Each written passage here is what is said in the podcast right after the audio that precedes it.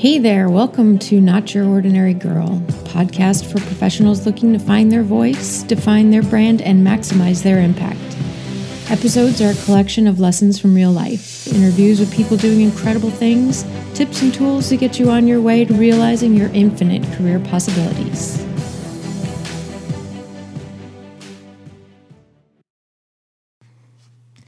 Hey there. So, today is our 41st episode of season one. And I just wanted to note that because it's the last episode of season one. Starting next week, we'll be into season two. And as I mentioned last week, we have a brand new cover art and title for season two. It's Building Your Best Career. If you haven't already noticed on your podcast listening service, you'll see that the cover art has changed. And in response to some feedback that I got, that perhaps it would be easier for folks to be able to find the podcast if they didn't know about it already, would be to make sure that it had a little bit more to do with what it is that we talk about each week. And totally makes sense to me. Seems like a no brainer now that it was suggested. So we're going to rework things, and season two will be under Building Your Best Career. You should be able to still search it by Kelly Featheringham, and you can always search it by Building Your Best Career. As I mentioned last week, I'm hoping that starting next week, your subscription, if you subscribe to the podcast, should just automatically move over. I'm being told that it should, but as sometimes these things happen, it may be a little bit glitchy, so you might have to just research or resubscribe. Maybe you'll get the first episode, but you're not in there for the subscriptions. But please keep listening. We've got all kinds of fun stuff planned for season two. I'm hoping to get some of our listeners on here for some in person interviews to talk about some big wins at work or some big challenges or things they're concerned about.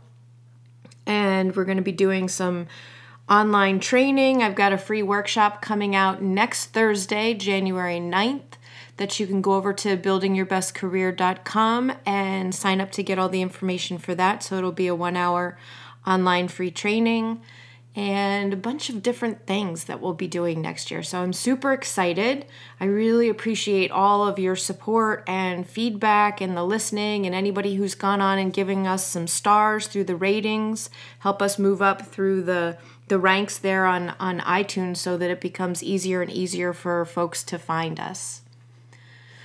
So, with that, we'll jump into our 41st episode. And today, as you saw in the title, we're going to be talking about resolutions. And I thought the, the title was a little bit cheeky because I used to love that song by Tracy Chapman. That run, run, run, run, run thing right in the middle of it was a lot of fun to sing in your car, either very, very elegantly, or if it was with me, then no one else would want to be in the car to listen to me shouting at the radio. But again, a great song. I thought it was a, a good play on that. And given that we're coming up on the end of the year, and everywhere you turn, everyone's talking about resolutions. It's all over the internet, it's all over the newspapers, it's all over the news services and social media. Everybody's talking about resolutions. I will say that I was finding this weekend that all of the coverage I was hearing about it was really not necessarily very positive, and there was a lot of negativity in all of the reasons why resolutions fail and why you shouldn't set them and and how they're not going to work and if you're going to do it then maybe only do one or maybe do small ones or or don't do more than 3 and keep them really simple. I guess I kind of think that that's starting your year off on the wrong foot if you're already telling yourself that there's all of these things that you're not going to be able to do, right? I get it. I get what they're saying, and I get that, you know, you certainly don't want to set yourself up by failure by thinking that you're going to revolutionize your life completely, and then a month later, you're not going to see any results. There's a really great quote from Zig Ziglar that I love. And I think that this is the perfect time of year to really take it to heart. And he says that a goal without a plan is just a wish. And when you think about that, a goal without a plan is just a wish. it's so true. I mean, we all have so many different wishes and things that we wish could be different. Heck, every morning, right? I wish I could be taller, shorter, skinnier, smarter, prettier, younger, all of those different things that we all go through every morning when we look in the mirror. If we're thinking about our list of things we want to do for the upcoming year, to just wish these things. I wish I could make more money. I wish I could have a new job. I wish I had a better boss. I wish I had a different degree. I wish I worked somewhere else. I wish I could get a transfer. Sure, there's lots of things that you can wish for. But why not develop a plan to achieve these things? The first time I heard that quote, I thought it seemed so obvious, right? Well, duh, of course you need a plan to get things done. But we all make those little wishes all the time. But at the same time, we also make a lot of goals with plans, I think often without even realizing it. Think about I want to save $100. Okay. How are you going to save $100? The very next question is how.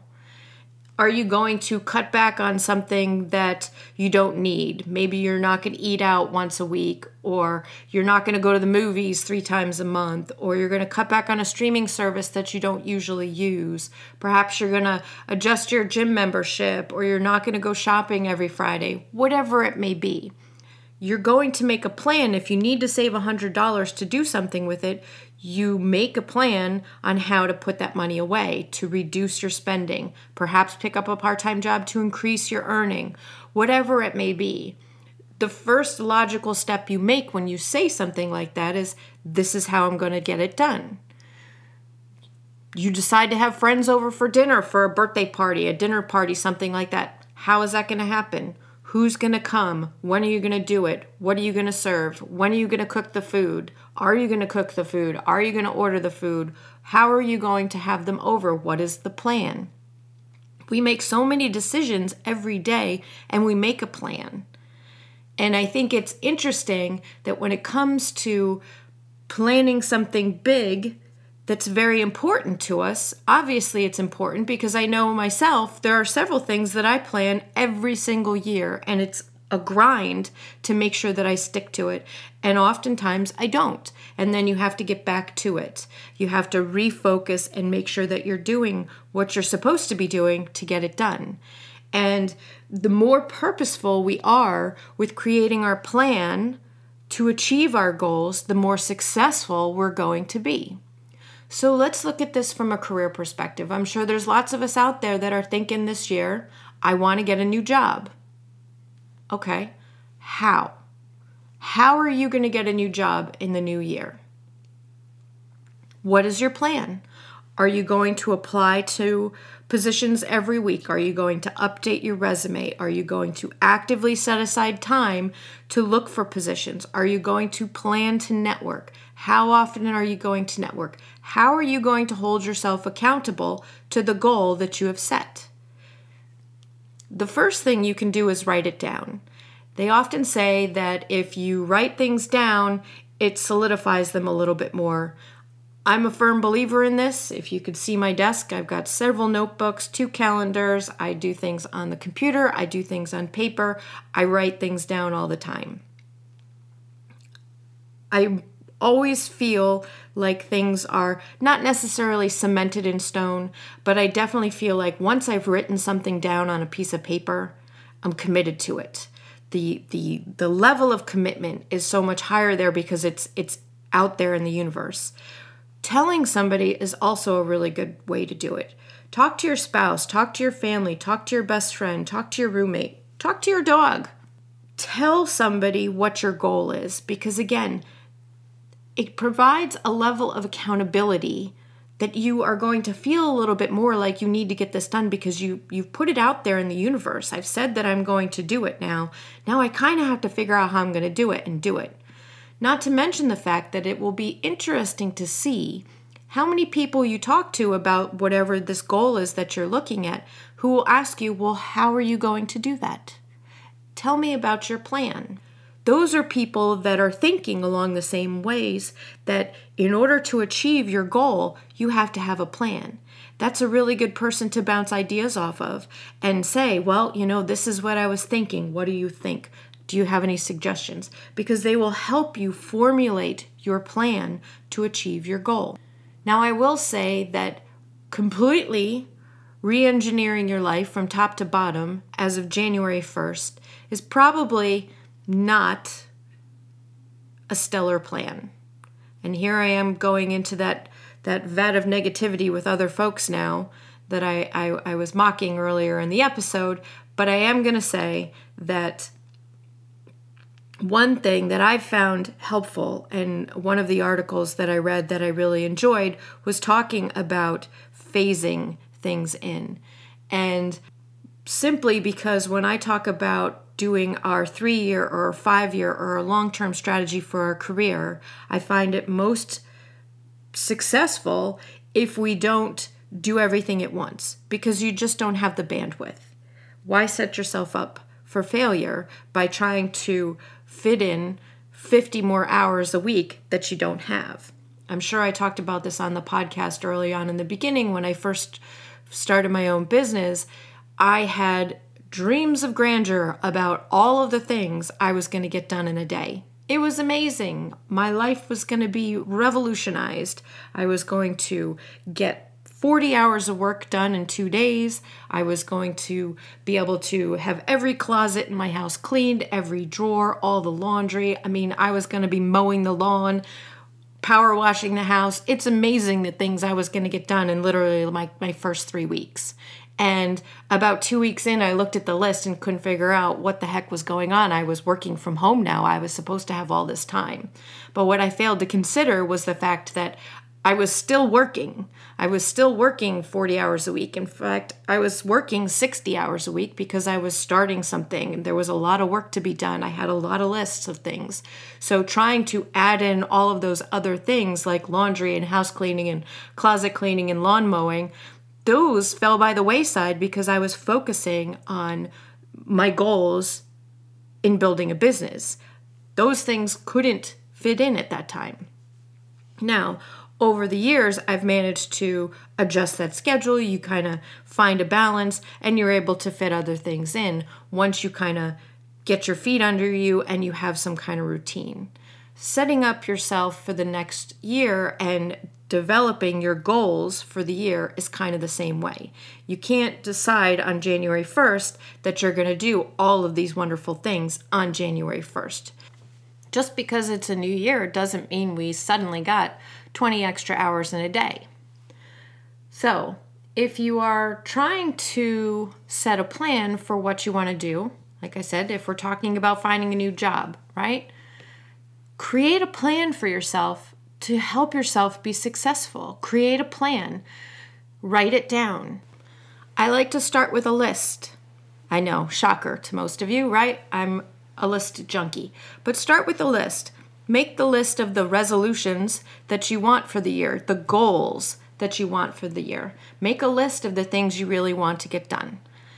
Prioritize them. What's the most important? What's the most urgent?